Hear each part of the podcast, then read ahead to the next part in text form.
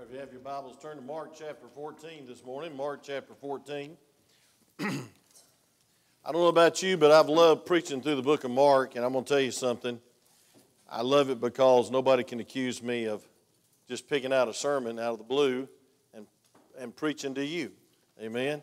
And if you're here, the message is for you. Amen. It's for me.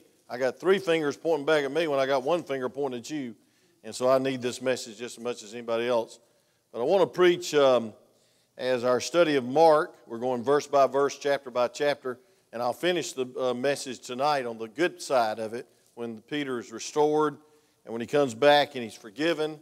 And God uses him once again. I'm glad that failure is not final in uh, the Christian's life. Amen. That you can get back up and that God can draw you back uh, under conviction as he did um, Peter.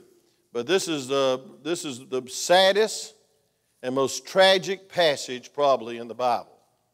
Uh, every time I read the story, I'm thinking, reminded of how fast and how far a saint of God can fall. Don't you say you'd ever do it. Don't ever say never. And um, how we need to draw nigh to God and let God draw nigh to us. Because, folks, only good defense is a good offense. Amen. Come on, say amen. You Georgia Bulldog fans, you better say amen about good offense. 55 points, praise God. But anyway, uh, it's a good offense, it's a good defense. I mean, you just keep, keep them off the field. You know, just keep on scoring points. But I want to tell you something this is not a game, this is a warfare. Amen. And I want to say this the only hope you have of living for God and glorifying God and staying pure, keeping your marriage together, uh, keeping your sanity together, keeping your soul together, is drawn out of God. Drawn out of God. What a lesson we're going to learn in a minute. And I find in this message not only the fast and far fall, but I see the hope and encouragement. Um, and that sounds strange, but the hope and encouragement that I find because Peter got back up. And Peter got under conviction. And Peter was used greatly by God. And tonight we're going to see his two books that he wrote. And you'll see about five lessons he learned by getting right with God, getting back to God out of 1st and 2nd Peter. So let's stand on the Word of God. Uh, Mark chapter 14, verses 10 through 16. If you can possibly make it back tonight, please, please come for page two, Paul, Paul Harvey. The rest of the story. I want you to see the end of the story. I want you to see the light out of the dark forest. And that's why I like to preach Sunday morning and Sunday night. If not, we'd be here to 3 o'clock and you'd all shoot me. And so we're just going to preach part one. Amen. Good to see each one of you here. Several of you had surgeries lately, and you're back in the house of God, and it's just a blessing. Uh, see Cecilia back all the way from the Philippines, and just every one of you here, and all our visitors. We live for visitors. I mean, thank God you're an honored guest. We can do anything for you. Just let us know. Look at verse um, uh, chapter 14, uh, chapter 14 of Mark. We're going to begin with verse 6, 6, 66. Okay? And as Peter was beneath the palace, there cometh one of the maids of the high priest. Now listen. And when he saw Peter, he warming himself, she looked upon him and said, And thou also was with Jesus of Nazareth. And he denied, saying, I know not, neither understand I what thou sayest. And he went out into the porch, and the cock crew. And a maid saw him again and began to say to them that stood by, This is one of them. And he denied it again. And a little, a little after, uh, they, they that stood by said unto Peter, Surely thou art one of them, for thou art a Galilean, and thy speech agreeth thereto. But he began to curse and to swear, saying, I know not this man of whom you speak. Verse 72 says, And the second time the cock crew. And Peter called to mind the word that Jesus said unto him before the cock crew crows twice, Thou shalt deny me thrice. And when he thought thereon, he wept. You may be seated as I preach a few minutes on God's forgiveness for a saint of God. Father, thank you for everyone's here today. God, thank you for those that made a special effort to be here. I know the devil tried to talk them out of it. But God, they're here anyway, and I appreciate them so much being in the house of God. And Lord, there's ever a message that we all need. We need this message on the warning that we could fall and the warning that we could slip away. And the exhortation, dear God, that we need to stay close. As the song says, day by day, in your will, in your word, worshiping you, being in church faithful, being in the prayer meeting at 5:30, and God being back in church on Wednesday. God, it's just not a ritual. God, it's reinforcement. Because, Lord, we're in a warfare. And the devil wants to destroy families and he wants to destroy uh, the next generation. He wants to destroy our happiness and our joy, and he wants to take our testimony. And so, dear God, help us to realize the importance of staying close and listening to your word and heeding your warnings when you talk to us about we could fall. We'll praise you and thank you for what you do in and through this message. In Jesus' name, amen. I want you to look at this story through the lens of God's forgiveness. You know, I'm glad God forgives, don't you? Amen. And we all need it. Some of y'all can look up here with your Pharisaical look and say, I don't need that. Well, you need it more than you think you need it. And folks, I believe the height of pride is when you don't think you need God and when you don't need forgiveness and you don't need God's grace. We're in a warfare. And I believe Peter's sin even eclipses the committal of Judas's sin. Because you know something? Sinners sin. The lost, that's what they do. But I want to tell you something. We saints, not that we're perfect, we'll live for God. We'll be faithful. We should never, never swear and deny God with our testimony, with our priorities, with our, with our life, with our loyalty, with our words, with our love. And so I see that he was forgiven and he was restored, and I'll preach on that tonight. But he was used of God greatly. He wrote two books in the Bible, First and Second Peter. Hey, friend, he preached and 3,000 people were saved. So there's hope for all of us, amen? That God's not finished with us when we sometimes fail. And so I'd like to preach just a few minutes on the fall and the forgiveness of a sinning saint. First of all, I want you to see Peter in his, uh, his denial, his rejection. Before I do that, I want you to remind you that uh, John chapter 1, verse 41 through 42 says that Peter was saved. Uh, Andrew was listening to Jesus preach, and Peter was an old commercial fisherman, and he wasn't interested in church. He was big and rough and tough, probably, and probably cussed a lot because uh, uh, it came back to him during this time. And he had a brother named uh, Andrew. He wasn't interested, but Andrew was. And Andrew got saved and he ran home and he got his brother. And folks, the greatest thing you could ever do for someone is when you get saved, tell somebody else. Amen. And folks, I want to tell you something. He was called to serve God. In Luke chapter uh, 5, verse 1 through 11, Jesus preached on a crowded shore of Galilee and he launched out into the deep. And um, I believe he borrowed Peter's boat and it wasn't logical. He was fishing in the middle of the day and, and uh, convicted about the presence of the Creator that can control all these fish. And he fell down at Jesus' feet and he said, Oh Lord, I am a sinful man. And he said, Fear not, in verse 10, uh, from henceforth you'll not catch just fish, you're going to catch man. Amen. You're going to be a disciple. You're going to follow me. And that's a step up, say amen. And he changed his name from Cephas, uh, uh, his name to Cephas, which means a stone or solid. And so he had a great conversion. He had a great calling. And then he was called uh, and had much contact with Jesus. You'll look in Mark uh, sometime, I'll just review it real quick. In Mark chapter 6, verse 44, 45 through 56, he walks on the water with Jesus. And he reached way down and picked him up, Brother Ray. That's a good song. Amen. I love it when God puts the song service with the sermon. Amen. In Mark chapter 8, um, he reveals himself to Jesus and uh, says, Hey, listen, uh, upon this rock, I'll build my church. Now, the Catholic Church misinterprets that completely and says that he was the first pope. Now, folks, how in the world could he be the first pope if he had a mother in law? Amen? Because his mother in law was healed. Come on, say amen. And I want to tell you something, folks, it wasn't the rock of Peter as the first pope, it was the rock of the revelation that Jesus is the rock and that Jesus is the foundation and that Jesus is the only way, the truth, and life. And no man cometh to the Father but by him. Thank God he had contact with Jesus. He had a revelation of Jesus, who he was. He is the Son of God. He's not just a prophet, priest, or potentate, he's God. And then in Matthew chapter 17, oh, he had some contact there. Excuse me, go back to Mark chapter 9, verse 2 through 13.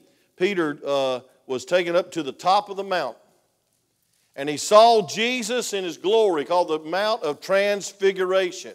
Now, Peter wanted to go in a building project. He got all ahead of God, and he, was, he must have been a big mouth like me, and he said before he thought, and he said, Hey, listen, let's just stay up here forever and let's go into a building program.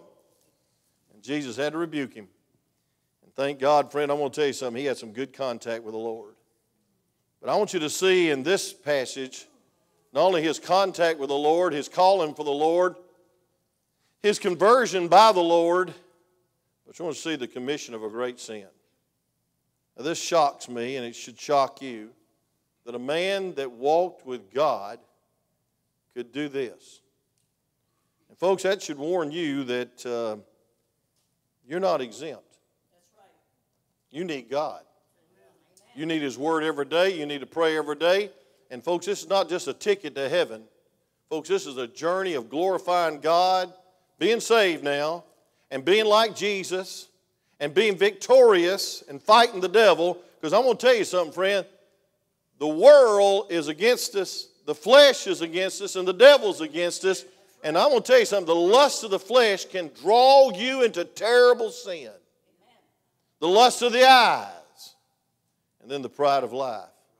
Jesus warned about it, said, Love not the world, neither the things of the world. And folks, the th- same thing that got Eve is the same thing that'll get us. The lust of the eyes, the lust of the, uh, the, the flesh, and the pride of life. We want what I, we want, we want it now. We want, we want our will, not His will. We want to dictate to God and use Him as some kind of uh, grocery boy or something. Just come meet my needs, give me a ticket to heaven, and Keep me out of hell, Lord, and I'll live my life like I want to live it. And I want to tell you something, friend. Peter walked with God, but then he started walking afar off. I want you to see uh, this disciple as uh, all the disciples, looking back in verse, uh, or ch- same chapter, chapter 14, verse 50, and they all forsook him and fled. They all, not just Peter. Now let's don't pick on Peter, but all the disciples forsook the Lord and two of them, Peter and another one, at least had enough guts, pardon the expression, enough courage to go and follow the mob and see Jesus stand trial. And the Bible says that they spat on him. And they covered his head and they mocked him and said, Tell me who hit you. One day Jesus will tell them. One day Jesus, omniscient God knows who hit him. And Folks, he knows our attitude too. And John, who knew the high priest, according to John chapter 18, verse 15 through 16, got Peter into the inner palace. And in that inner palace was a outward palace, sort of like a courtyard, and there were people that stay warm in that palace. And, and we see that in uh, verse 54, Peter sits at the fire of the courthouse warming himself. Look at verse 54 of um, chapter 14. The Bible says, And Peter followed him afar off, and even to the palace of the high priest. John got him in. And he sat with him with the servants and warmed himself at the fire. And the chief priests and all the council sought for witnesses against Jesus to put him to death and found none. But I want you to see, friend, that verse 56 says, There many bear false witness against him, but their witness agreed not together. So they put him on trial and couldn't even find a, a jury to try him. And they find some false witnesses. And folks, here's Peter. He's outside the courtroom. Maybe he's on the back row. I don't know. But folks, he's approached by a woman. And this woman tells everybody loud enough, as sometimes women speak a little too loud, and so does men. Say amen. I'm going to get in trouble now. Uh, and uh, uh, she was kind of loud, and she said, Hey, listen, you're one of them. And, folks, we see that in verse 67, the Bible says, And when he saw Peter warming himself, she looked upon him and said, And thou was with Jesus of Nazareth. Thou was with Jesus of Nazareth. And then right before verse 68, the Bible says this, and he denied, saying, I know not, neither understand I what's saying. And he went out into the porch, and the rooster started crowing. That's the most unusual preacher in the New Testament. He started crowing. Because, folks, of God, the Creator, said, You crow. Because I predicted and I prophesied back in the first few verses, verses 26 through 31, that when, I, when you crow, He's going to be reminded what I said, that He would deny me twice. Twice. And so the rooster was warning Peter, and I believe with all my heart, Peter had a chance when he heard that first crow or crew or whatever, cock a doodle doo. I don't know what it was, but I'm going to tell you something. He should have ran for the hills and got away from that crowd and said, Hey, listen, I'm not going to warm myself by that fire anymore because the Lord told me that I was weak. The Lord told me that I would be self sufficient. The Lord told me that I was defiant, but I just didn't listen, but He didn't. And then you see verse 69 and the maid saw him again and began to say unto them that stood by, This is one of them. This is one of them. And, folks, I want to tell you something. He began to, to, to do a double lie. Look at Matthew chapter 26, verse 71 and 72. I love the gospel because it kind of gives us some insights that some of the other gospel writers did not put in there, but it's still harmonious. I believe the Word of God, don't you? 1,500 years, 44 different authors, 66 different books, not one contradiction. Amen. I believe every bit of it. But look at verse uh, chapter 26 of Matthew, verse 71. I'll get to the message. I'm just trying to get through the introduction right now. I'm enjoying it. But look at verse 71. And it says, And when he had gone out to the porch, another maid saw him and said to them that were there, This fellow was also with Jesus of Nazareth. But I want you to notice verse 72, what he said. And again he denied with an oath, I do not know the man. You could say that was swearing. What he was saying, he was lying doubly. You know, one lie leads to another lie, and if you don't uh, quit lying, sometimes you become a liar. Amen. Because you forget what you lied about, so you just lie all the time. Amen. Trying to cover sin. One sin leads to another sin, especially the sin of omission. And when he lied, he said uh, another lie I wasn't lying. That's two lies. But then he went a little further. The second maid confronted him uh, and uh, he got afraid. And he, he was afraid for his life. And he said, and, and they said back in the text that uh, his accent gave him away. Now, friend, I can go preach all around the country, and I've been up in Michigan preaching everywhere else, and my accent gives me away. I, I preached over in South Africa, my accent gives me away. I mean, I had, I had uh, some guy from uh, England one time come to me when I was preaching in England for Brother Snow at a family conference. And he said, uh, You must be from Kentucky. I said, I beg your pardon. I'm not from Kentucky. They can't speak English up there. No, I didn't, I didn't mean that. he said, Well, you must be from Alabama. I said, They definitely can't speak English. Amen. I said, I'm from Georgia. Hey, your accent, your accent gives you away. Say amen. I'm a southerner and proud of it, praise God. I'm about to fixing to get to my message too, amen. I like grits, John. But anyway, his accent.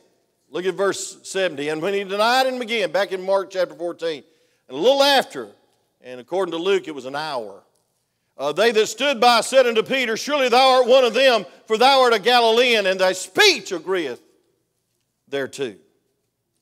And boy, he panicked then. And the Bible says in verse 71, he began to curse and swear. And folks, I don't believe it was just gutter talk. I believe he be- began to invoke God as his ultimate witness, and he probably said something like this May God Almighty damn me to hell if I'm lying. I believe if he was saying, God Himself, take my life right now if I'm lying, he started swearing by God's name according to Matthew. I just saw that this week. Now, I want to tell you something, folks. Peter was on dangerous grounds, and I want to say this Peter is glad of the grace of God, and he wrote a lot about it in his two books. And the, uh, because I'm going to tell you something, friend, he lost the fear of God. Folks, there's one thing to fear man, but it's another thing to fear God. And you need to fear God. That means you need to respect God. You need to reverence God. You need to put God first in your life. You need to realize this that God knows. And I want to tell you something when we lose the fear of God, we can do anything except get away with sin. We can go further uh, in sin than we ever thought we would because I guarantee you, Peter never thought he'd swear by God's name and have a double lie. One lie led to another one. And he cursed because he lost the fear of God. And, folks, I want to tell you something. Peter, in his rejection, is terrible. I, I, I could have summarized it for an hour. But I want you to see the reasoning and why Peter denied Jesus. This will help you. This will help me. I wish I'd have heard this message the day after I got saved. Because I thought I'd have it easy. I thought the Christian life was some just fun time of celebrating and having Baptist suppers after, after the service and having fellowship and, you know, just being in church. I didn't realize it was such a warfare. Amen. And it is a warfare. And folks, you're on the winning side if you're saved. If you're lost, you have no hope. You have no help. You're on your own, and you're in pitiful shape. You ought to get saved this morning because Jesus loves you. And Jesus came to this earth to die for you. And praise God, three days later, Jesus rose from the dead, not for you to have some mundane, average life, but to give you life and life more abundant. And that means victory over yourself, sin, and Satan. Amen. Amen. I mean, have some joy. And you're never so much full of the joy of God than when you're in the will of God. I'm going to tell you something, friend. Peter became so miserable, he probably couldn't sleep. He couldn't eat. And I'm praying for that right now for conviction to fall upon people that are out of the will of God. You say, oh, you shouldn't do that. That's not, that's not nice. I want to tell you what's not nice. It's what sin will do to you. What it'll do to your family. You, you've been at it as long as I have. I've been preaching 46 years. You, you hear some terrible stories and heartbreaking stories, and, and you sit in, that, uh, you sit in that, uh, that study and you try to marriage counsel people that are away from God. And I'm going to tell you something, friend. It is horrible what the devil can do and the flesh can do. So don't you ever look at me and say I preach too hard against the devil. And don't you ever say that I preach too hard against the flesh, because I'm going to tell you something, friend. Sin will cost you Amen. more than you want to pay. Mm-hmm. It'll keep you longer than you want to stay. Mm-hmm. But it'll hurt your loved ones a lot more than you ever want to hurt. Right. Peter would have believed, couldn't have, I guarantee you, if we interviewed Peter, said, I could not believe I did that. And it wasn't Flip Wilson, the devil made me do it. I'm going to tell you what made him do it. It was the flesh. He yielded to the flesh. He yielded to the world. He yielded to fear. Not the fear of God, but the fear his life was going to go down too, because Jesus was being beat and, and spit upon and ridiculed and unfairly tried while this was going on. He's by the enemy's fire and he's, he's hearing the slaps and he's hearing the mocking and he's hearing the cruelty towards our Lord. And he says, blank, I don't know him.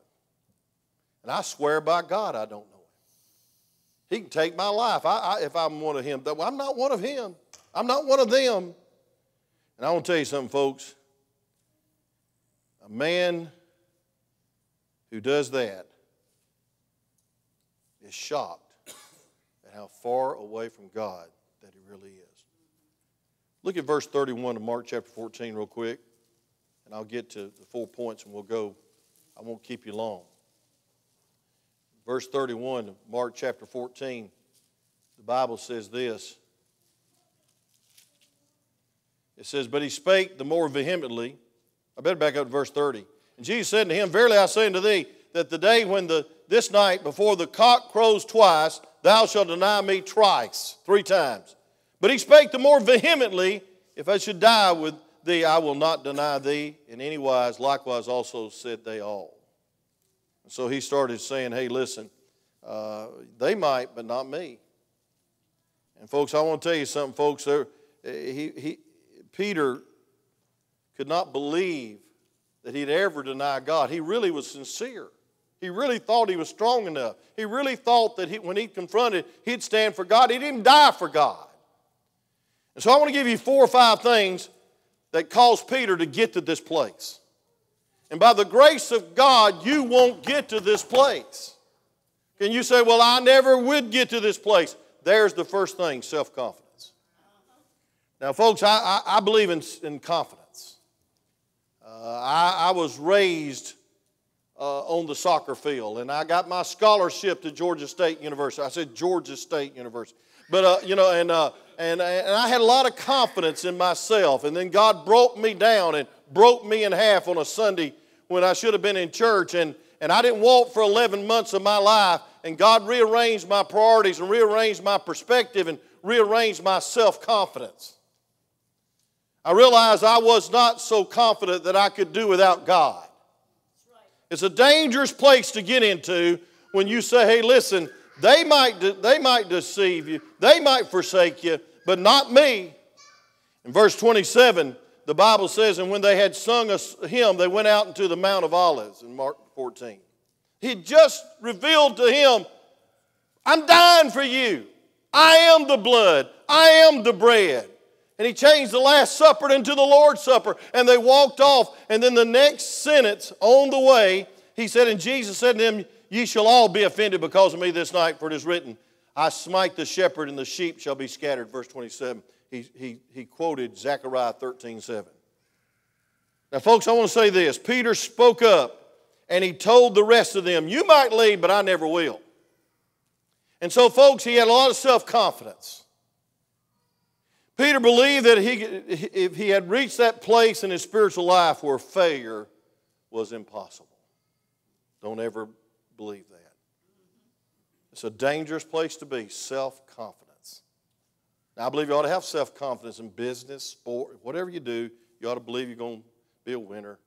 And you ought to you ought to have some confidence. But I want to tell you something if that's all the confidence you've got, you're in trouble. Because one day, the devil's going to come the flesh is going to come, and you won't be able to stand in yourself. Say amen right there. It's called pride. I want you to look at Mark, uh, excuse me, Proverbs 16, 18. Proverbs 16, 18. Oh, it'll never happen to me. Don't ever say that. Say, by the grace of God, I'll stand strong when the temptation comes. Say amen. In Proverbs chapter 16, 18, I know all of you know it by heart, but I want you to circle it in your Bible. Mark 16, 18. Real quick. I won't keep you long. It says, Pride goeth before what? Destruction. And a haughty spirit before a fall. Folks, I want to tell you something. The Bible tells us that pride goeth before destruction. Well, everybody else's family might fall apart, but not mine. Well, they might backslide, but not me. Man, I got this thing down. I've been an independent, fundamental Cane Tankers Baptist for all my life, and I've been in the house of God all my life. And my, and my mama drugged me to Sunday school when I was so young I couldn't even walk. Uh, not me, Lord. Don't ever say that. I'm going to tell you something. The devil can come, use the flesh, and destroy your life, destroy your testimony, destroy your marriage destroy your children. I've seen it over and over again. Folks, listen. The Bible says in Proverbs 29, verse 23, turn there. Proverbs 29, 20. Don't you love to study the Word of God? Amen. amen. We're not palm readers, we're Bible readers. Say amen. amen.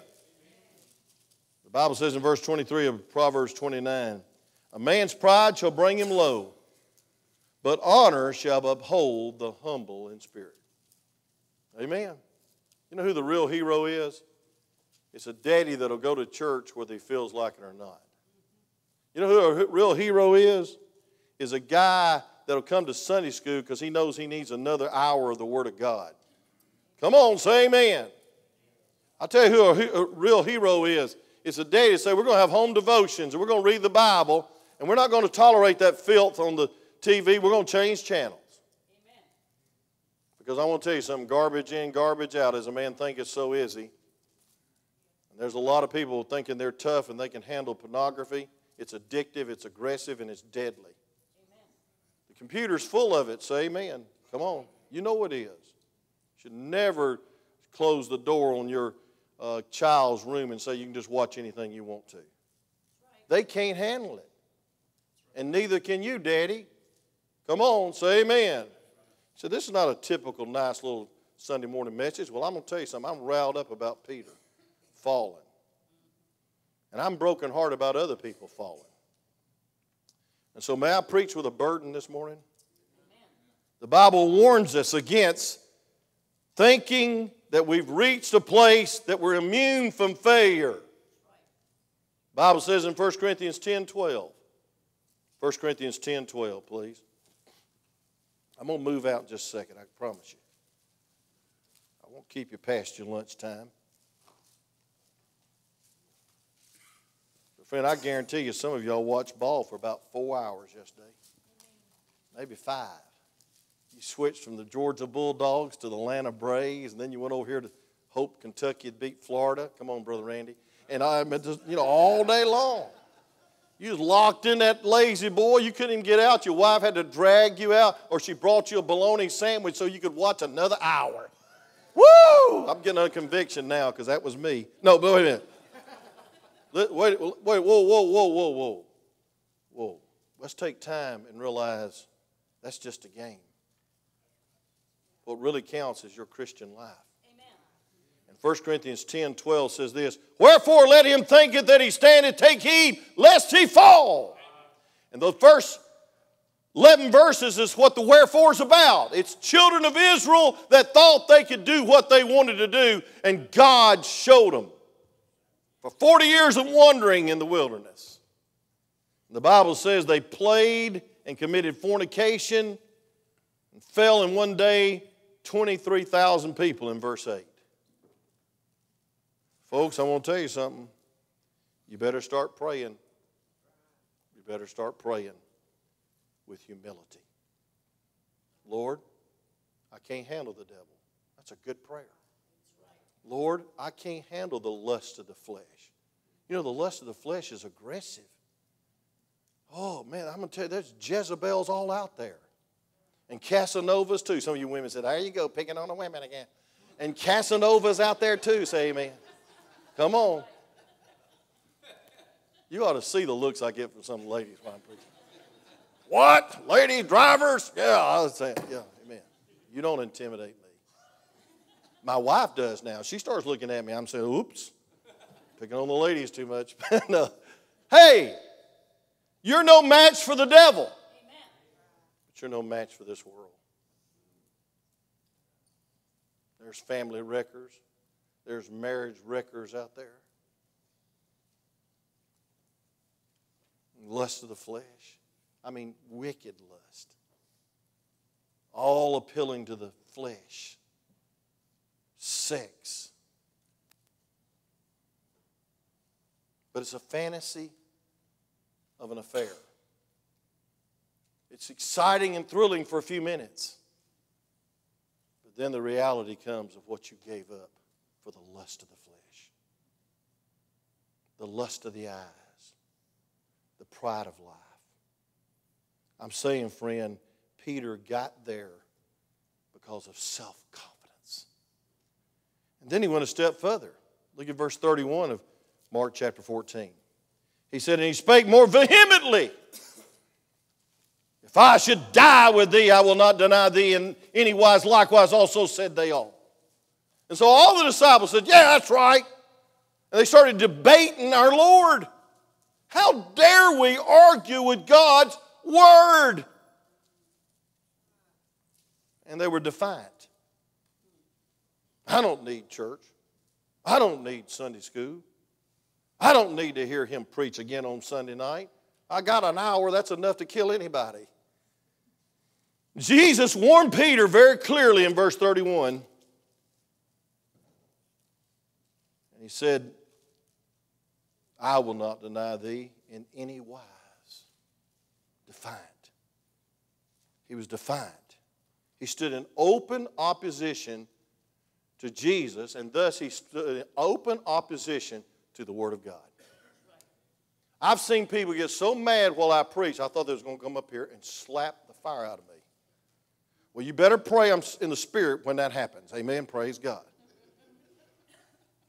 I ain't much of a fighter, but I'll sic my wife on you. Amen. No, no, no. but I want to tell you something, friend. You go ahead and get mad because you need it. Because you need to get mad so you can get sad, then you'll get glad. That's called conviction. If you don't have a preacher step on your toes once in a while, I feel sorry for you. Just go to some little old religious ceremony sometime and you won't get nothing hurt. Matter of fact, you'll feel good about yourself before you get out there, and you'll really feel good when you get out of there. Say amen. I've been to services where I thought, my word, I, I think I need to go jump in the casket with. This is the deadest thing I ever heard in my life. No conviction, no rebuking of sin. And folks, it ought to be done in love, but I'm going to tell you something, friend. Peter said right to his face, I do not believe your word. He had a clear word from God. And folks, that's called defiant. We don't mean to be, but sometimes we just sort of say, well, that's for somebody else. That's for that, that's for, the, that's for the other teenager. That's for, that's for somebody else. It won't happen to me. Defiant. Then let me give you the second. We got first self confidence. Number two, defiance. Number three, prayerlessness and indifference. You'll go back to Mark chapter 14, verse 33 through 38. I won't go through it. But Jesus is praying for you and praying for me. And he's seeing the cup of the wrath of God that's about to be poured upon him at Calvary. And he says, Lord, is there another way? And he goes back after praying that prayer and he's sweating great, great drops of sweat and blood. It's, it's, it's not only physical torture, but it's emotional torture, but it's spiritual torture because he knows he's going to bear your sin at Calvary, your judgment, your wrath, the cup of wrath. And he goes back and what's Peter doing? I'm trying to look around and see if there's anybody doing that right now. Sleeping. Sleeping. Aren't y'all glad y'all awake right now? Praise God. I put some of you to sleep. But listen, listen to me. He was indifferent to the need of the hour. He said, Could not you watch one hour? And then he comes up to Peter and all that group that was supposed to be praying and said, Hey, listen, the Spirit is ready, but the flesh is weak. And then he goes back and prays again. And guess what happens again? They're asleep again. And then you, if you'll see it, verse there's 41. 40, 40 he, he goes back again the third time. And he prays the same prayer, the Bible says in verse 40. And when he returned, he found them asleep again, for their eyes were heavy, neither was what to answer him. And, folks, I want to tell you something. God's will is His Word, and His Word is His will. And when God says pray, He means it. If God said to pray, He knows your weakness. The Spirit is ready, the Spirit is strong. The Spirit is ready to give you victory, but the flesh is weak. Amen. Can somebody say amen there? Amen. Beware when your prayer life starts to suffer, because literally what you're doing is you're dropping the shield of faith and all the fiery darts of hell that's hitting your soul. And you could do anything that a lost person can do. You just won't get away with it. You won't get away with it. The Bible says your sins will find you out, but the Bible says, oh, Be not deceived, God is not mocked, whatsoever man soweth, that shall he also reap. And I want to tell you something, friend. The Bible says, For whom the Lord loveth, he scourgeth and chasteneth every son he receiveth. If you're a legitimate child of God and not illegitimate, Hebrews 12 8 uses a strong word about illegitimacy, then when you sin, you're going to get caught. let me just give you some good news. You're not going to get away with it. And you might get away with it, man, but I'm going to tell you something. You can't run from God's judgment, and you can't run from God's lack of peace. And I'm going to tell you something. You can't run from the reaping of the benefits with your children going to uh, wild and, and you're losing your family and everything else. You, won't, you won't run from that. Let me warn you. Don't defy God. And don't be indifferent when God says, hey, you need a prayer meeting. You need to meet me in prayer because you are weak. But I am strong. And I'll fight your battles for you. Amen. Amen. Number four, you got it now? Write it down. Self confidence, defiance, prayerlessness, and indifference. And fourth of all, impulsiveness. Look at verse 47. Don't you love to study the Word of God? Say amen. amen. I'm getting blessed just by reading. Verse 47. And one of them that stood by drew a sword and smote a servant of the high priest and cut off his ear. You'll go to the other Gospels, one of them was Peter. Here he is, loudmouth, boisterous, impulsiveness. There's what'll get you in trouble. I can handle this, God. Just let me handle them. Over a band of soldiers is over 600 people. There's 600 people coming after Jesus. And he says, Hey, let me take care of this, Lord. I'm, I'm Mr. Macho Camacho, and I'm, uh, I'm, I'm Rambo the third, and I can handle this. Pulls out his sword. He's going to cut Malchus's head off, miss, and gets his ear. That's impulsive. You cannot fight this warfare in the flesh. I don't care how strong you are, how smart you are, or how many years you've been in church. You can be in church every Sunday and not read your Bible, not pray, and go through the motions, and you'll be as weak as water when the devil comes and knocks at your door. When the lust of the flesh flaunts herself or himself in your eyes, you're going down. And I just want to say this, friend Peter was doing what he thought was right, but he had no thought for what God said was right. And Peter was out of the will of God. When he pulled that sword, he was out of the will of God because Jesus, number one, didn't need his defense. In John 18, I believe, or maybe it was Luke 18, no, it was John 18, he said when they came to him, I am. And all 600 plus men fell on their back side. I won't be more explicit. They fell back. Peter saw that. Then they got back up they're going to take him, and he was submitting to Calvary for you and for me. And Peter draws the sword and he tries to cut off one man's head. And you better thank God that that day Jesus picked up that ear and put it back on, or Peter would have been a dead man and all those disciples with him. Because I don't think six, I don't think uh, the uh, eleven could take on the six hundred. Say amen. You might think you're some hero, but you're not that, you're not that tough. And so he didn't need Peter's defense. Number two, he could have called 10,000 angels, wiped that whole little smuggy group up off the ground. He, he, his arrest, his trial, his death was part of God's perfect will. And he said, Lord, the Lord said, Here am I. I am. But when we take no thought for the will of God, we're headed for trouble. David said, I don't have to go lead my men like it's commanded for all kings to do. I'll stay at home and be my own king. And he looked out over the palace and saw Bathsheba bathing. And the next thing you know, he's committing adultery, he's conceiving a child, and he's committing murder. You read it, 2 Samuel chapter 12 and 13, 11 and 12. He never thought he'd do that. He never thought he'd be that heartless, that wicked, that, that sinful. And, folks, it all started with a sin of omission. It always precedes the sin of commission. So, the best thing you can do for your family and the best thing you can do for yourself is stay in the Word.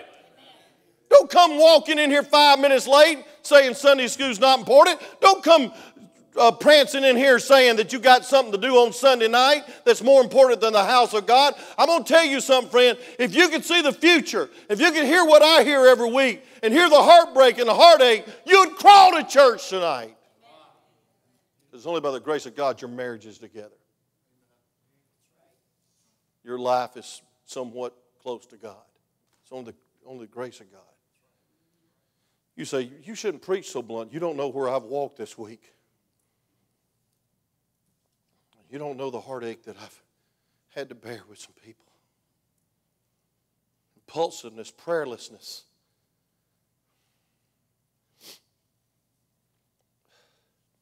So I'll take care of him. I got my own strength. Let me close. And then I see him following afar off. Look at verse 50, 54. And when Peter followed him, that was commendable. He's going to the trial, he's going to the palace. John gets him in. He's warming by the fire. That's commendable. But wait a minute. It says, and when he followed him afar off. Now, that's not just physically, that's spiritually, it's morally. He was just in church, he was distant. Let me just say this in closing. It's my time's up. The only time you're ever going to be happy is when you're walking with God. The only time you're ever going to be safe is when you're walking with God. The only time that you're going to be contented is when you abide in Him and His words abide in you. And you shall ask what you will, and it shall be done unto you. These things I write unto you. John 15, verse 10. These things I write unto you, that your joy may be full, and that my joy might remain. What things? Abiding. Abiding means obeying. Abiding means knowing God. Abiding is like a branch that's dependent upon the trunk of a tree. And there is no source of hope, there is no source of help, there is no strength without abiding. Folks, there's one thing we ought to do in our life is we ought to know God, love God, obey God, and that means we abide with God. And if not, the devil's going to pick you apart. The devil's going to destroy everything that's wholesome to you.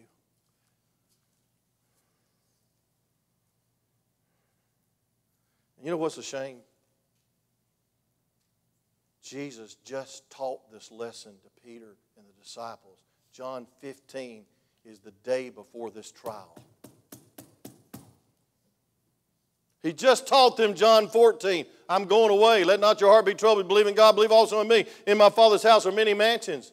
He said, I go to prepare a place for you. If I go to prepare a place for you, I will come again and receive yourself, that where I am, there you may be also. And Thomas said, Lord, we know not where thou goest. How can we know the way? And Jesus said, I am the way, the truth, and the life. No man come to the Father but by me. But down in verse 12, he says, You'll do greater works. Then verse 19, he said, Listen, I'm going away, but he's coming again. Folks, he just taught him. He just taught him. He just told him. The Spirit of God's the only way you're going to make it. Peter said, I think I can whip this whole group. I think I can whip them all. I'll start with this guy's head. And then, last but not least, bad company. Bad company. He wasn't warming his hands by the fire of the ones that were giving their life with Jesus, it was the enemy's fire. Folks, the wrong company will result in the wrong living. The wrong loving and the wrong associations precedes a brutal fall. Amen. Come on. You are who you are by who you hang around. While Jesus was being spit on and tried and beaten, the chief of disciples was down there saying, I don't know him. Blankety blank, I don't, I don't have a clue. I swear by God's name, I'm not, I'm not one of them. What was he doing by that fire? Folks, I know that fire was physical warmth, but I'm going to tell you what, friend. He was with the wrong crowd doing the wrong thing when he should have been with Jesus. The Bible says in 1 Corinthians 15 33, Be not deceived, evil communication corrupts good manners. 1 Corinthians 5 6 says, Know ye not that a little leaven leaveth the whole lump? In Proverbs 13 2, the Bible says, He that walketh with wise men shall be wise. but a companion of fools shall be destroyed. Young people, you just hang around that crowd that's cool and lustful, likes to flaunt it, you're going down.